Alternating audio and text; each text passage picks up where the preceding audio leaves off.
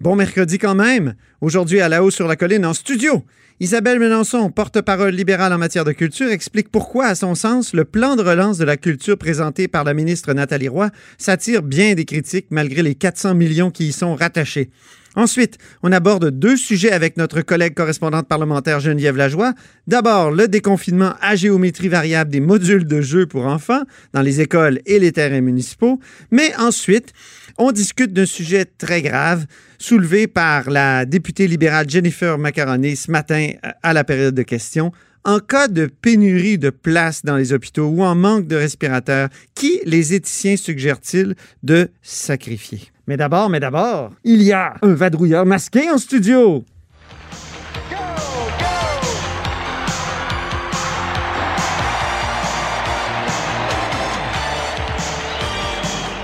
Et oui, c'est Marc-André Gagnon, le vadrouilleur masqué, aujourd'hui, correspondant parlementaire du Journal de Québec et du Journal de Montréal. Là, moi aussi, je porte mon masque. Et Ben- parce qu'il faut parler des masques. C'est ça. Ben, j'allais dire, je suis content de te voir, même si je te vois pas au complet, étant donné que tu as la moitié du visage de Écoute, je couvert. peux enlever ça, on est quand même à deux mains. Ouais, ok, c'est bon, on va Bon. l'enlever. Oui. Ah, ça fait du bien. Ok, Oui. c'est bon, on y arrive. Bon, Ah. Il y a comme un petit retour à la normale, mais il y a des choses ici à l'Assemblée nationale, mais il y a quand même des choses qui, euh, qui restent de, de- cette pandémie-là. Évidemment, on n'en est vraiment pas sorti encore. Ben, exact. Si le, déconfinement des sports d'équipe, lui, se fait euh, encore euh, attendre, quoi qu'il y ait des signes positifs à l'horizon, signes d'espoir à tout le moins. Force est de constater que les hostilités euh, et l'acrimonie, euh, ben, elles sont, sont de retour à l'Assemblée nationale parce qu'on a eu droit à une longue trêve de partisanerie. Or, hier, on, on- on a vu une scène quand même euh, assez particulière euh, au, Ça a au Salon commencé Bleu. dès la question. Moi, j'étais là aussi Ouais. dans les tribunes à côté de toi. Et euh, question de Dominique Anglade, euh, donc qui est maintenant chef de l'opposition. Il, y a- il y a- il y a de quoi de nouveau là. Ensuite, euh, réponse de François Legault qui tout de suite attaque sur Bombardier. Tu sais, il dit Ah, vous, vous avez fait perdre 1,3 milliard aux Québécois. Et là, on dirait que ça a donné le ton. Le gouvernement, je ne sais pas ce qu'il avait mangé, mais était vraiment, vraiment en colère. Aujourd'hui, ça, a mieux été. là. Mais, vraiment, hier, lundi, euh, euh, mardi, c'était, euh, ils étaient déchaînés. Mhm. Et dans le crescendo, donc il y a l'échange que tu viens de mentionner. Il y a aussi eu une prise de bec, un échange assez corsé entre le député de Québec solidaire, Andrés Fontesilla, et le leader parlementaire euh, du, du gouvernement, Simon Jolin Barrette. Oui. Et est venue éventuellement cette question du, du chef du troisième groupe d'opposition, donc du Parti québécois, euh, euh, Pascal Bérubé, qui, euh, dans les faits, a posé une question qui, est- qui est quand même assez légitime. Anodine? Ben, Non? on, on pourrait dire légitime. Oui. Donc, il- il a dit à toute fin pratique qu'il devient de plus en plus difficile pour les citoyens de distinguer quelle décision euh, est politique et quelle décision repose sur euh, une, une décision de la santé publique. Mhm. Il a cité deux exemples. D'abord, le report euh, de la réouverture des écoles dans le Grand Montréal, puisque, bon, en mai, c'était une décision de la santé publique. En juin, Dr Horacio Arruda, dans une entrevue dans un autre média, a laissé entendre que euh, c'était une décision politique. Donc, que la décision a été prise en juin de reporter la réouverture des écoles en septembre, que c'était une décision qui était euh, politique. Et là-dessus, Pascal Bérubé est- a toujours, euh, comment dire, a toujours, été- a toujours dit la même chose. Il, il est mal à l'aise quand euh, une personne qui devrait comme ça être indépendante fait des conférences de presse à côté du premier ministre. On pense à la sécurité publique. Qui, le, le- le- le patron de l'UPAC se présentait à côté du ministre de la Sécurité publique et le patron de l'UPAC pouvait enquêter sur le parti euh, dont était issu le ministre de la Sécurité publique. Et donc, c'est une vieille préoccupation chez Pascal Bérubé, et là, qui répète avec euh, Horacio Arruda. Eh, Exact. Et préoccupation, je crois, qui est de plus en plus partagée au sein Ouais. euh, de la population et des différents euh, élus. Et comme par hasard, ah, comme par hasard, pardon, on ne sait pas s'il y a un lien à faire euh, euh, entre, euh, entre, entre les deux, mais Dr Horacio Arruda n'était pas hier au, au- au point sur la situation au Québec quant à la COVID-19 du, du premier ministre.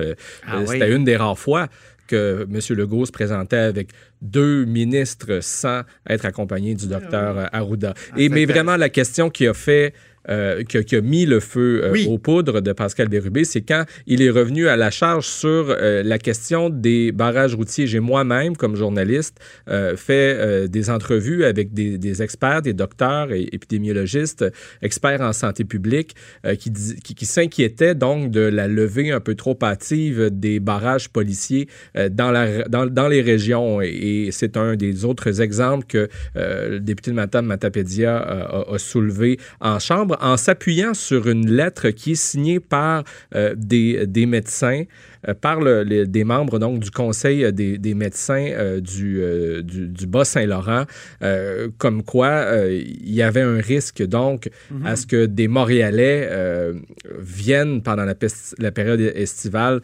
dans sa région. Et la réponse de François Legault, mon Dieu! Qui était visiblement irrité, qui a aussitôt accusé le chef du Parti québécois de vouloir tuer le tourisme dans sa région. Il a dit, et je peux le citer, le chef du Parti québécois vient de nous dire qu'il ne souhaite pas que les gens de Montréal aillent dans les hôtels, dans les auberges du Bas-Saint-Laurent et de la Gaspésie. Et là, Pascal Bérubé ne l'a vraiment pas. Euh, il l'a pas pris. Il l'a pas pris. Euh, il, a dit hors micro que c'était euh, minable. Et là, il a hein. frappé sur son bureau et il a quitté le Salon Bleu sans ne jamais revenir.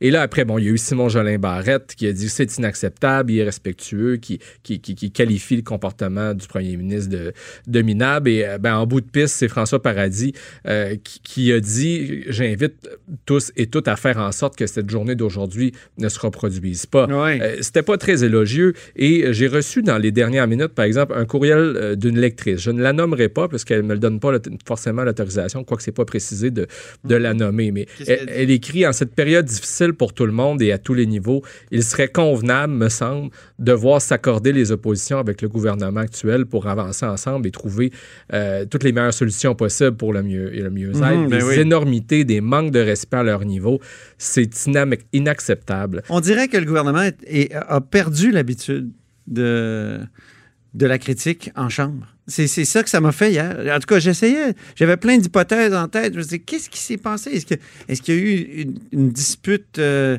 euh, au préalable, au téléphone? On sait qu'ils se consultent. Hein? Le premier ministre appelle euh, les chefs d'opposition à chaque, à chaque semaine, en tout cas pendant une bonne partie de la pandémie. Est-ce qu'il y a eu une mésentente ou je ne sais pas quoi?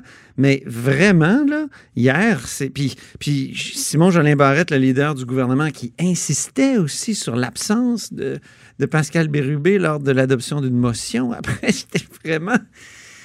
Mais aujourd'hui, il faut le dire, ça, a été, ça a été différent. On peut. Ben, ouais, mais en tout cas. On pourrait même dire plate parce que hier, j'ai aimé ça. Moi, j'aime ça. moi, quand. Que, ben, moi, hier, je me disais, bon, avec autant d'altercations verbales, euh, je, crois qu'on est prêt au Québec pour le retour du hockey. Oui, ou de la boxe. exact. Euh, mais euh, sans trop se tromper, on peut dire qu'hier, à l'Assemblée nationale, la partisanerie s'est déconfinée. Oui, Exactement. C'est bien dit. Donc, avant de se laisser, tu dois me parler du dépôt du rapport de la vérificatrice générale ce matin. Euh, c'est pas rien. Euh, c'est quand même assez euh, important. Je t'en résume les grandes lignes. Il y a tout un chapitre, un volet qui concerne le ministère des Transports qui, après des années de rapports, euh, et de recommandations sur la question de la gestion contractuelle euh, constate euh, encore un, manque, en fait, la vérificatrice générale constate un manque de rigueur dans les estimations qui sont produites à l'interne ben, au ministère des Transports. Après toute l'histoire d'Annie Trudel et compagnie. Là, Exact. Donc, c'est pas rien. Près d'une fois sur deux, le MTQ sous-estime ou surévalue encore la valeur de ses contrats. C'est ce que constate la vérificatrice générale Guylaine Leclerc. Le résultat, ben, ben, c'est que euh, on se retrouve avec euh, des dépassements de coûts et il y a de plus en plus de contrats euh, ou de, projets de construction, on va dire, où la, surveillance de, des,